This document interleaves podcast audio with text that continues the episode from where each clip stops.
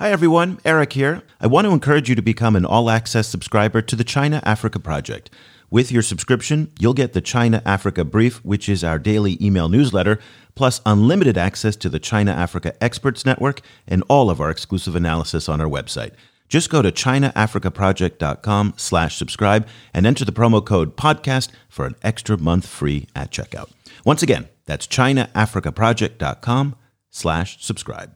The China and Africa podcast is brought to you in partnership with the Africa China Reporting Project at Wits University in Johannesburg. The ACRP promotes balanced, considered reporting on Africa China relations through innovative training programs held throughout the year. More information at africachinareporting.co.za. Hello and welcome to another edition of the China in Africa podcast. I'm Eric Olander, and as always, I'm joined by Cobus Van Staden, a senior China Africa researcher at the South African Institute of International Affairs in Johannesburg, South Africa. A very good morning to you, Cobus. Good morning. Cobus, reaction and reflection is now setting in uh, following last week's Russia Africa summit, the first one that was in the Black Sea resort of Sochi. It was really a very, very interesting summit and part of the 2019 series of Africa summits. We had one earlier this year in Yokohama, Japan, that you went to uh, for the TICAD 7. There was also not quite a summit, but it was the Prosper Africa unveiling in Maputo, Mozambique from the Americans. There's the Turkish summit. There's been uh, there's been a number of them, and there's a number still to come. But this one was very important because it marked the revitalization of Russia's interest in Africa. The reason I say revitalization is because, well, under the Soviet era, Russia was very, very active in, in Africa. It's gone quiet, and now with President Vladimir Putin, he wants to be back. And by all intents and purposes, Cobus, it looked like he and his re engagement in Africa was very, very well received by the 40 heads of states and 54 or 55 African government representatives who attended the Sochi summit. Yes, I mean this, this that was a big crowd. Um, I think it was actually more African leaders that went to TICAD, um, as as far as I understand.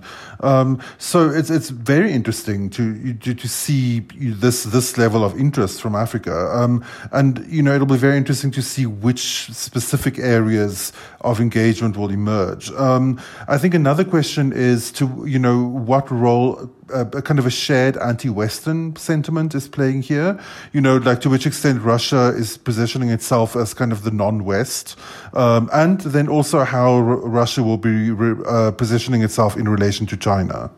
Well, it's interesting because I was putting together our daily newsletter, which I hope people decide to subscribe to. And it's part of what we do every day at the China Africa Project to uh, kind of provide a, what's called the China Africa Daily Brief. And I did a media brief on various uh, reactions to it. And it seemed like for, we're hearing back this idea of the scramble for Africa. That was a word that was used by the Daily Nation in Kenya, the Daily Maverick, uh, and it was very, very interesting to hear that that sense. But also in the Daily Maverick in South Africa, Cobus, there was a um, a comment by some folks at Stellenbosch in Cape Town. Who, who commented that once Africans start to see that basically Putin has a white nationalist, that highly provincial, uh, aggressive kind of agenda that he that those limitations on that anti-Western, anti-American uh, agenda may start to run into some limits. That's something we'd like to talk about today. But really, what we're going to talk about is the China angle. And there was a very, very interesting article that posted uh, this weekend or on Friday uh, from the Carnegie Moscow Center Russia and China in Africa, allies or rivals, and it was by Vita uh, Spivak, who's an analyst, analytics project lead for Expert RA. That's a credit ratings agency in Moscow. This is our first time going to Moscow uh, for the show. A very good morning to you, Vita. Hello. Hello. Good to hear you. Well, it's excellent to be able to get a Russian perspective on the Russia Africa Summit, and particular to, to focus on your article that talked about whether Russia and China have conflicting or complementary interests in Africa. I think it should go without saying that really the two are not direct competitors in the sense that Russia is an economy that's smaller than the state of California. China is the second largest economy in the world. Clearly, they're not matched in terms of economic power, but that doesn't necessarily mean that they won't run into each other as rivals or necessarily cooperate with each other, as Cobus alluded to, as anti Western or anti American allies. So, why don't you make the case for us a little bit on allies or rivals, Russia and China in Africa? Um, yeah, thank you so much for taking an interest in my piece. Uh, I have been thinking about that for a while now, and what strikes me most is uh, for the for starters is the uh, American Africa strategy that was published a year ago, and there Russia and China is like two two non-democratic states who are close between themselves. We have been seeing a very rapid geopolitical rapprochement between those two, and they are automatically put together in Africa, where well, sort of Western influence has been declining. Um, comparatively in uh, the last few years. And uh, that strikes me the most because they automatically are um, put on the one side of the barricade as if they are teaming up together in this region as well to sort of um, challenge the Western influence. And uh, to, in my view, essentially, there is um, no such thing as any kind of teaming up at the moment. I, I do not see any kind of um, evidence to that. But what I see, and many analysts in Russia who watch um, Russia China um, cooperation in various regions in the world, uh, it is basically seen that Russia is seizing opportunities in Africa that do not require too much, too much commitment but bring immediate results. And what they're doing is that they're selling weapons and they sort of promoting certain um, diplomatic push to in order to enhance um, some kind of uh, diplomatic and geopolitical influence. And these opportunities they are offered by good relationship with China uh, and Beijing right now basically allows Russia to develop its presence in uh, the region where China itself is uh, present in various forms in, and very vastly. Uh, and this is also offered by the relative decline of the Western presence in the region. And it is all um, comes down to selling weapons and getting immediate uh, practical profit from that and unnerving the West. And this is essentially what uh, Moscow has been trying to do for uh, several years now, considering all the sanctions and all the um, geopolitical isolation that has been uh, happening to that since the Ukrainian crisis evolved. But uh, if we're talking about um, the weight of Russia and China in Africa, obviously, in the economic sense, Russia doesn't have the power or uh, any kinds of means to outbid uh, Chinese influence in the region, obviously. Uh, but we can see certain similarities, for example, when it comes to Chinese loans or investments in Africa. It doesn't really come with any kind of transparency or corruption, anti corruption conditions. Uh, and when it comes to Russian arms sales to the region, it doesn't really um, come off with um, any kind of limitations in that sense. And this is what is uh, somewhat welcomed by the African states. This is what I'm seeing that uh, they are kind of um, welcoming that sense that Russian influence in the region is uh, coming with no strings attached. Uh, but uh, what I'm seeing as well is that China is sort of set to become a more responsible player in the region, and it is trying to become a mediator in different areas where there is conflict or there are tensions. And here, where I can see uh, Russian and Chinese interests might potentially clash uh, in the future, because Russia, with its opportunistic stance that uh, will, will basically we have the weapons and we will sell that to anyone, to any kind of any side of a conflict, uh, that might create a uh, certain difficulties for um, for Chinese economic interest in the region or its positioning as a responsible power in the area. Uh, so this is where I see that in the future that might might be some kind of a clash. So, Vita, um, the Chinese influence in in Africa, you know, is, is run by a number of, of, of separate but related players, including state-owned organizations, state-owned enterprises. I mean, um, state banks, um, and then a, a, kind of a diplomatic level of, of engagement, um, you know, coming directly from the government. Um, what are the main players in Russia's engagement with Africa? Is there also a situation of state-owned enterprises being, you know, kind of expanding their international experience in international markets, or is it more of a private sector and government relationship? Uh, so, as I see it, it's mostly government. It's mostly uh, officials who are uh, unlike certain Western leaders, they are visiting Africa and they are meeting with African leaders. And obviously, there are state owned enterprises in Russia, such as Rosatom or Rosneft, uh, the major players of the Russian economy. But I do not see any private sector advancing in there in any kind of a tangible sense. The United States has identified both Russia and China as its chief competitors and rivals in in in Africa. Uh, this came out very vocally in John Bolton's famous Heritage Foundation speech where he unveiled Prosper Africa, but it's come out by the Pentagon in a number of different ways and areas. And I guess it's interesting for me because uh, the history between Russia and, the, and China go back. one is one that they've never been close. They may have overlapping agendas, uh, but the way that the United States is framing it is that both could present a challenge, certainly on social media following the summit. A lot of Americans frame this as China and Russia teaming up in some ways to fill the political vacuum being left by the United States in, in a policy that is a foreign policy that is much more distracted now by Syria and the impeachment at home. So I guess I'm wondering what you think the mood in Moscow is towards China, and do they look at it at uh, you know their relationship with China in a complementary or an adversarial way. And again, we cannot divorce what's happening today from a history that wasn't that long ago. I mean, it was 1989 when I was in high school, but I was still pretty young that Gorbachev went to Beijing during, of course, the famous Tiananmen Square.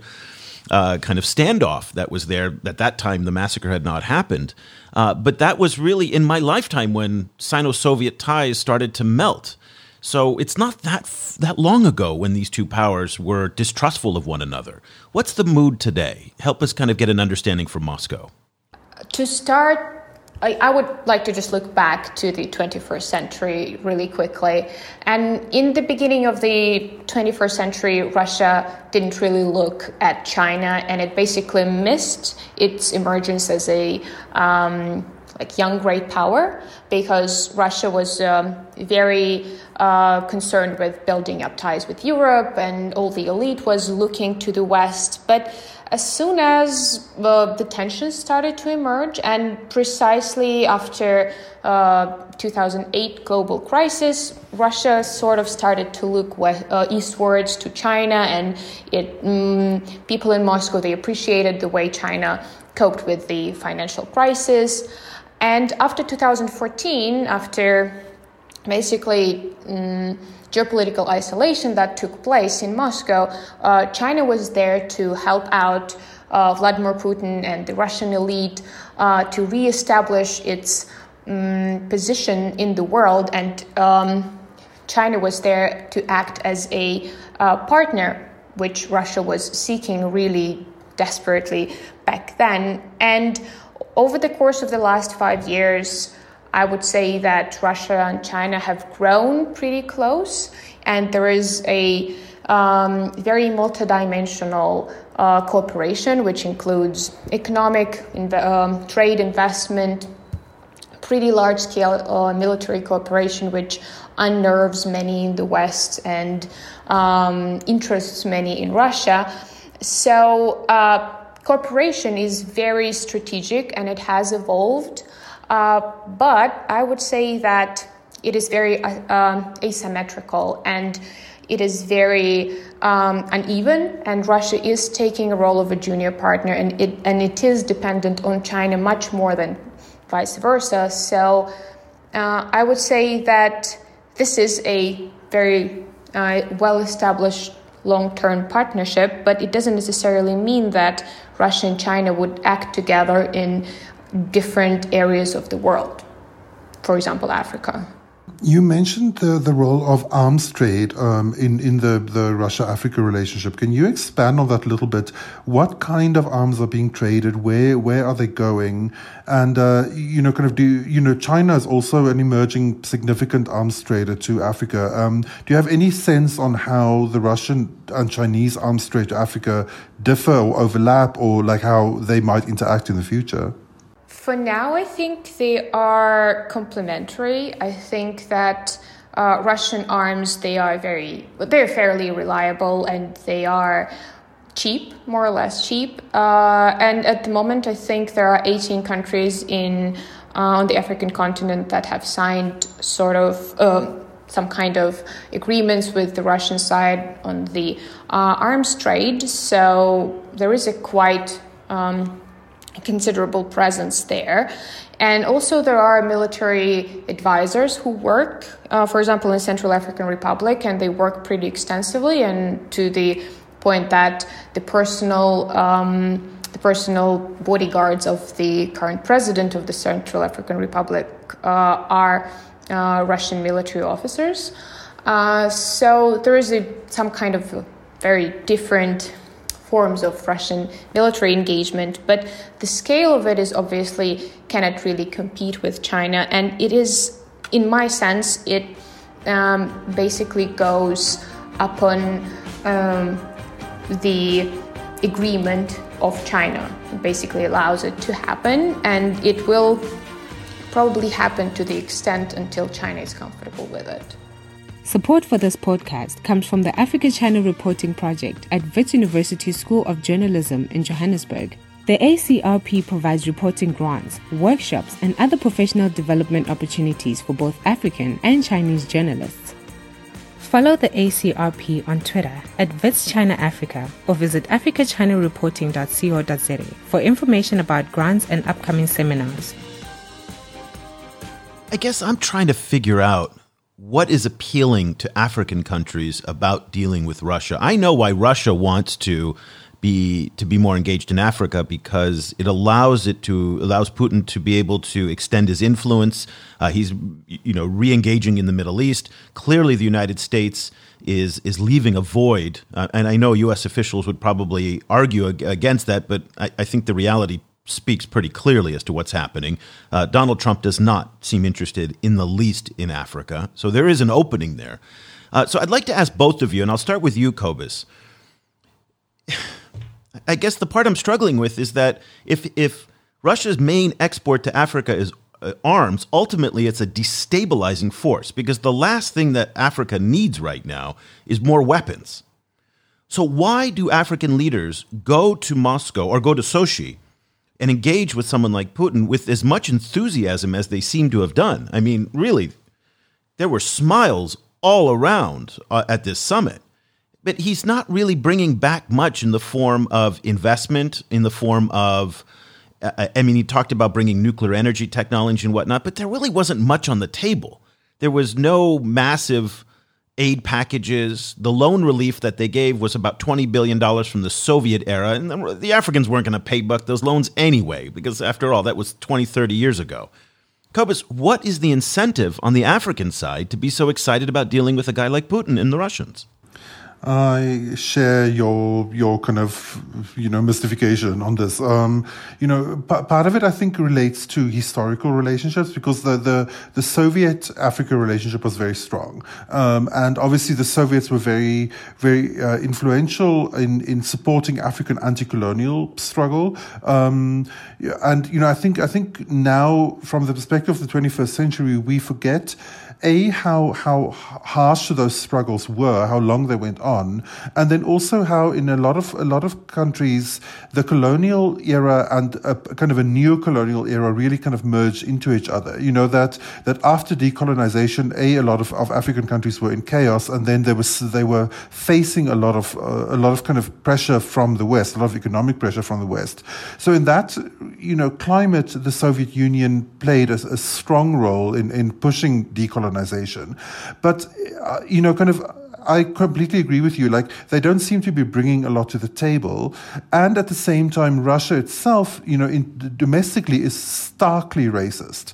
Um, you know, like China, at least you you know, kind of even though China has a lot of a lot of race issues with Africans, at least China can can position itself as having also been colonized by Western countries, having you know having been in some kind of uh, you know kind of unhappy relationship with the you know to, to put it in a kind of crazy way, but like in in you know with the kind of global whiteness, you know, kind of forces of global whiteness.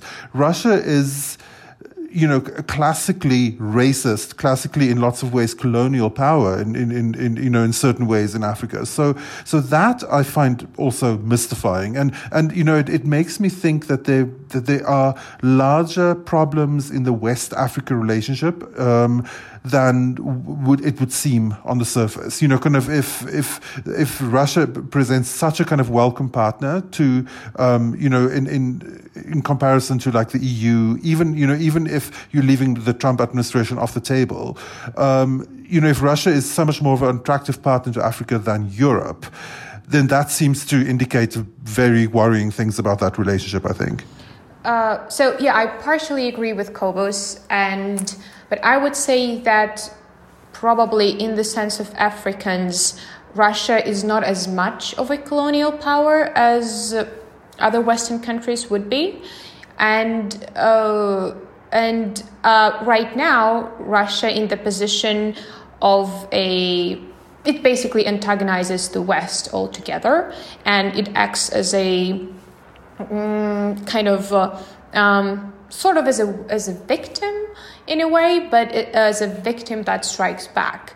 And uh, what Putin is saying about the de-dollarization or making uh, African economy, um, uh, economies sovereign again, that all is is a very sweet talk to uh, the ears of African leaders.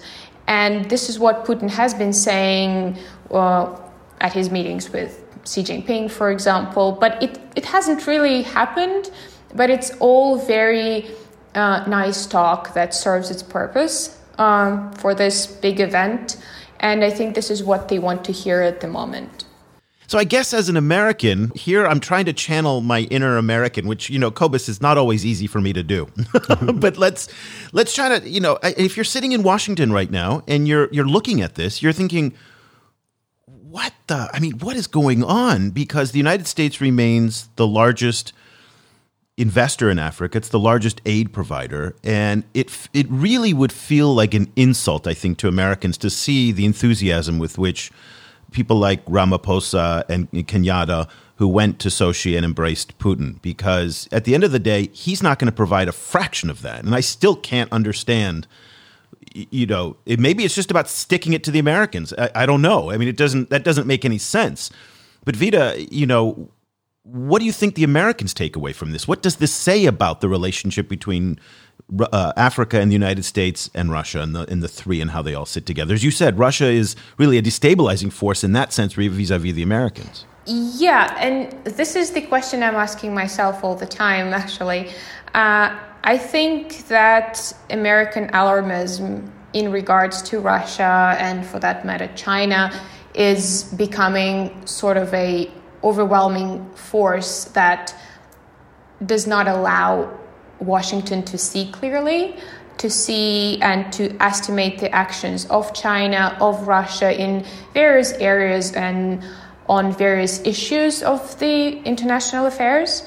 And I think that people in Washington they overestimate the scale, the in, intensivity, and the level of influence that Russia can have anywhere in the world, and the scale of its uh, friendship and its intentions with China when it comes to Africa or when it comes to Central Asia, for example.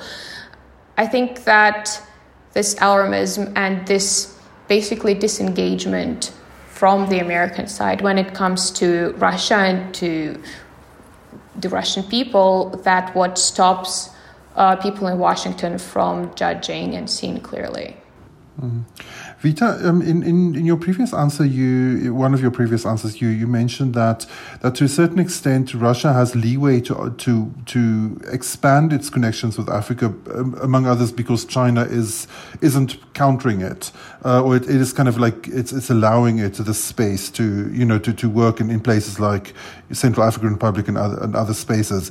Um, you know, if, if the relationship between Russia and China gets more tense again, like what would what are in what are some of the tools in China's toolkit that would be that it could use to counter Russia?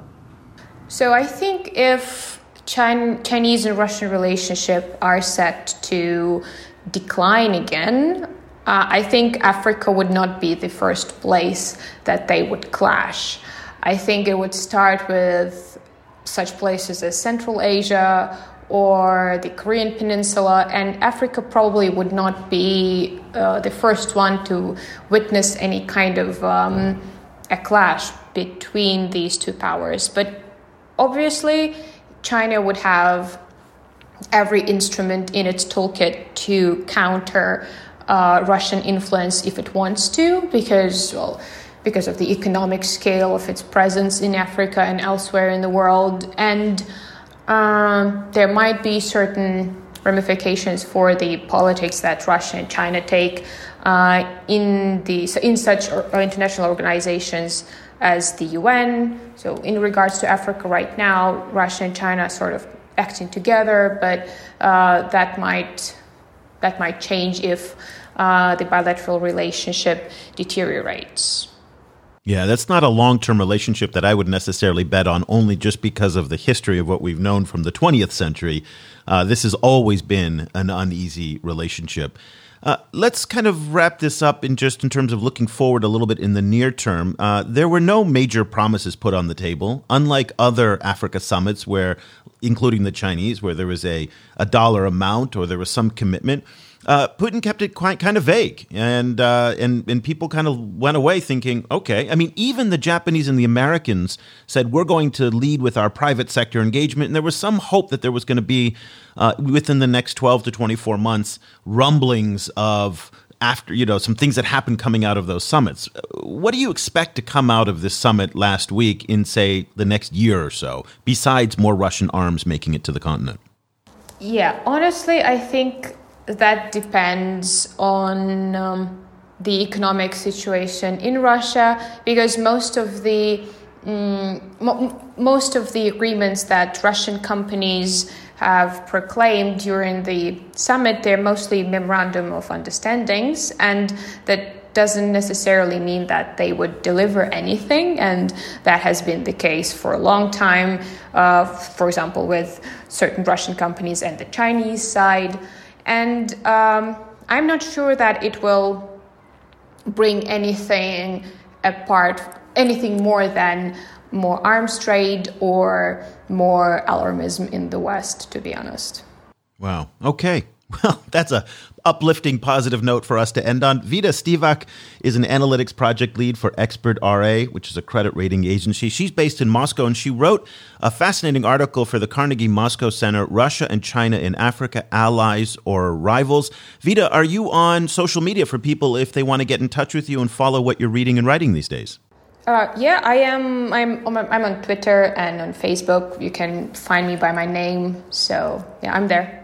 Excellent. Well, we will put a link to your Twitter account in the show notes. Show notes. We thank you so much for taking time to speak with us about the summit and your article. Thank you. Thank you, guys. If I am sitting in Washington and listening to what Vita says, I got to be honest with you, I'd be a little pissed. I mean, I'd be a li- I mean, like the fact that that guys like Ramaphosa who in his weekly email address that goes out that went out this week in where he kind of gave his reflections on what happened in Sochi was so effusive of Putin of Putin. Um, I would find that offensive in the sense that you know what is Russia going to do for Africa? What was this all this hype out there for of last week? Nothing seemed to come out of it. Maybe it's just to stick the Americans in the eye. I don't know. I mean, I'm trying to figure out what's the national geopolitical national security interest on the behalf of those 40 African heads of state who went there? What's their national interest for getting closer to Putin? compare and, and at the risk of isolating the Americans, which who have been much more generous in aid and investment and everything else. I mean, I, I just I'm I'm perplexed right now. I mean, one thing I can think is that it, you know, kind of, it's an attempt to kind of push back against against the optics of Africa being always beholden to the West. I mean that that you know, to, so so Russia does offer offer one more option, you know, um, and so there is this kind of embracing of that option with the embracing of options like China and the UAE and other non-Western actors. But I mean, yeah, I mean, I, I, I'm, I share your mystification. Like, you know, it, it, it seems to me, indicate to me just that the relationship, that there, that there needs to be really serious thought put into what the, what the kind of, what the symbolic role of the West is in in Africa at the moment. You know, kind of like what, where where the West Africa relationship really is sitting at the moment, um, because you know, as as you as you mentioned, you know, kind of it might just be this kind of gesture of like poking the West, but then why make that? Why is that gesture so necessary right now? You know, kind of why is that? Why is it making so much political sense to the level of sending forty heads of state to to the summit. You know, kind of um, that I think is, is is really needs unpacking. You know, um, like why why is the relationship why has the relationship deteriorated to that extent? And I think you have to be careful about the Russians, and they have been a very destabilizing force in the United States in terms of what they did in the 2016 election in terms of interfering on Facebook and social media. Uh, there's been evidence that they've tried to do it in France, in Eastern Europe, in a number of different countries. And so imagine if you are a small African country getting on the wrong side of Putin and he turns his, his cyber armies on you. You know, it's you're in a tough spot. So I just I'm trying to understand the logic of bringing Putin into what the benefit is of bringing Putin into your again if you beyond just arms. But arms, come on, you can get arms from a lot of different places, and you can get arms on the black market. The Americans sell a lot of arms. The Chinese clearly sell a lot of arms. That by itself is a commodity. So it's it's really interesting, and I thought it was interesting how upfront Vita was in it all. She was like, "No, basically, we sell arms, and that's what we do, and there's not much more to it." I'm just trying to understand the, the, the geopolitics from the African point of view and the various African leaders. A guy like Kenyatta, Ramaphosa, uh, Buhari out of Nigeria. What is their goal in all of this? Because Buhari's not going to sell oil to Russia. Yes, uh, I mean, you know, kind of in lots of ways, Russia, R- Russia, and, and some of the African, um, you know, oil giants are in direct competition with each other. Um, so you know, so there's that. Also, you know, r- like the a, a, close relationship with Russia um, in Africa has, has, has over the last 10 years at least that always had been shorthand for corruption you know? And that that is um, that has been very true in South Africa because South Africa was an early adopter of this very close relationship with Putin you know because during the Zuma era um, in South Africa's kind of pivot away from traditional Western partners towards towards new partners it wasn't just a, a close relationship with with China it was also a very close relationship with Russia but that relationship was marked by corruption on a on a different level than the South African relationship with China. Um, and it's, you know, it's, it's become sh- like having that close relationship with Putin particularly has become shorthand in South Africa for some of the Zuma administration's corruption. So that is, adds another kind of mystifying wrinkle to all of this. You know, kind of this why, why embrace this partner that has, you know, shown its, shown itself in the past to have been not a very trustworthy partner. Um, yeah, it's well. Let's look. Let's look quickly. Look at this from the the the Russia China angle. And I wrote an article on our website uh, that uh, that got quite a bit of attention uh, from folks in Washington and Beijing. And again, this is the type of thing that we're generating on our site for our subscribers. Uh, and those that subscribe to the China Africa Project. Uh, the Russia Africa Summit in Sochi sounded an awful lot like a China Africa Summit. And it was interesting because I did a little bit of an analysis of Putin's keynote speech and he was bringing in a lot of themes that we've heard before from the Chinese. So instead of saying win win, which is the Chinese propaganda line for how it conducts its foreign policy, uh, Putin said he is in he is fostering, and this is a quote, mutually beneficial partnerships. Sounds very similar. Um, he even used the words "no strings attached." That was a key part of it, that we're going to give aid and investment with no strings attached. That's, of course, a word that is long identified with the Chinese engagement strategy in Africa. He talked about how they want to end the dollar dominance. And here's his quote to reduce the share of the dollar and switch to other currencies for mutual settlements. That, of course, has been part of the Chinese agenda to internationalize the yuan and to break the dollar hold, particularly in Africa. And in Nigeria, the yuan is part of the reserve basket along with a number of other countries. And finally, he said he's going to talk about state led infrastructure diplomacy. So he said, We, of course, will provide support at the state level. That, of course, again, is right out of the Chinese playbook as well. Not the private sector, but state led engagement in Africa. So I think in some ways it was interesting to see how Russia, in many ways, is copying, being inspired, whatever you want to call it, the Chinese model. And in some ways, it does show the increasing popularity of the Chinese model, particularly among another power like uh, like Russia. What's your thought on that? Yeah, no, I mean it's it's very interesting. Um, it, it does it does certainly show how China has, I think, shaped the vocabulary of African engagement, um, and you know, and, and China has, I think, also shaped this kind of anti-Westernism, you know, as as part of of what it means to engage with Africa now as a non-Western partner. Um, but at the same time, it's also it's almost like the you know you know, like to take a Russian metaphor, it's almost like the like the Russian version is like this Potemkin village version of the Chinese rhetoric, because in you know in state-led infrastructure engagement, infrastructure diplomacy, and you know no strings attached policies and and and um, currency internationalization, all of those things, when China say it, they bring real economic muscle to that. You know, there is there, there's meaning behind that, or like economic weight behind the idea that that they might be it might be useful for for um, African countries to trade in RMB. Like, what is ruble internationalization going to bring Africa? Nothing. Um, you know, like what what kind of Nothing. what kind of infrastructure can can can Russia really provide? It's, a, it's, yeah. it's like this almost like this kind of play acting using Chinese language, um, which is interesting, but then also, what does it really mean in reality? So, a compliment to the article that I wrote is an article that was written by Judd Devermont, who is the head of the Africa program at the Center for Strategic and International Studies in Washington. That's one of the big think tanks inside the Beltway there. And I'm going to quickly run through his five recommendations for how the United States should respond to the Russians and the Russia Africa summit. Number one, the U.S. should act before the Russians. Washington can preempt or at least minimize opportunities for Russian engagement by getting more involved in those countries Moscow is likely to approach. Number two, the U.S. should work rhetorically to isolate, not elevate, Russia's profile in America. Russia, Moscow isn't a big player on the continent, so don't call them a great power. That is an instinct that Americans like to do, in particular because the military industrial complex does like to kind of beef up its enemies in such a way so that to justify massive engagement on the military side.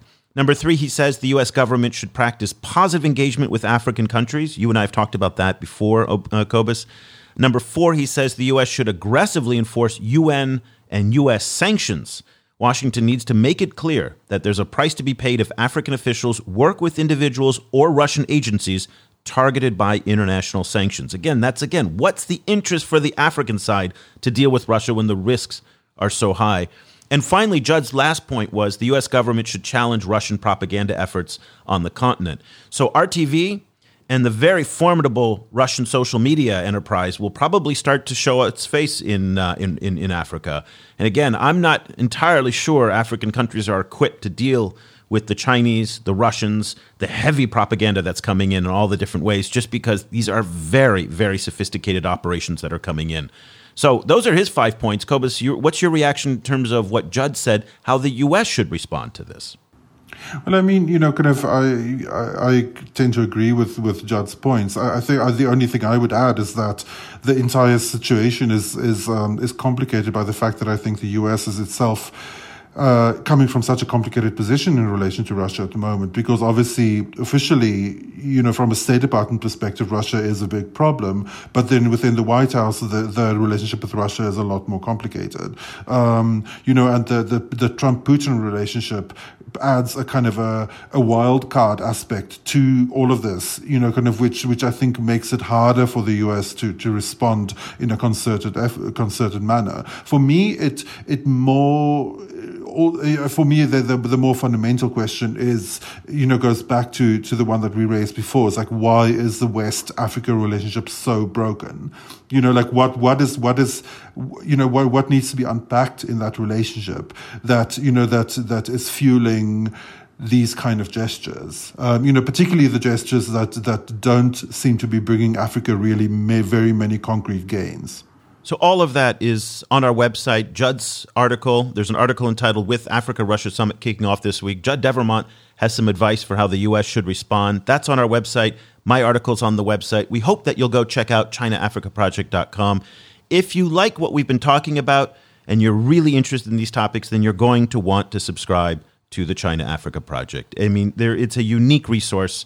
We're very, very proud of it. We're bringing in all these diverse voices to to comment on it. We've got some great African voices also commenting on the Russia Africa relationship, and so this is something that you're going to want to check out. With your membership, by the way, your subscription, you'll get access to uh, the website. You'll get our Africa China Experts Network, which is a one of a kind ne- experts network and of course the daily email China Africa brief that Cobus and I send out every day. So um, that is that's the kind of a sampling of what we're going to do on there. So Cobus, okay, we'll leave it there for now.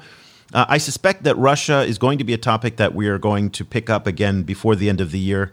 Putin is not the kind of guy who uh, who goes away quietly.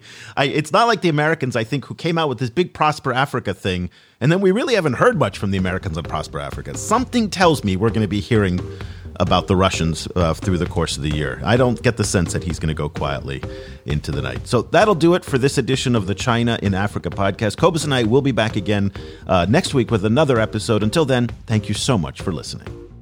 The discussion continues online. Head over to facebook.com slash China Africa Project to share your thoughts on today's show. The guys are also on Twitter, where you can find Cobus at stadenesque or Eric at eOlander. And be sure to sign up for the weekly China and Africa email newsletter by going to www.chinaafricaproject.com.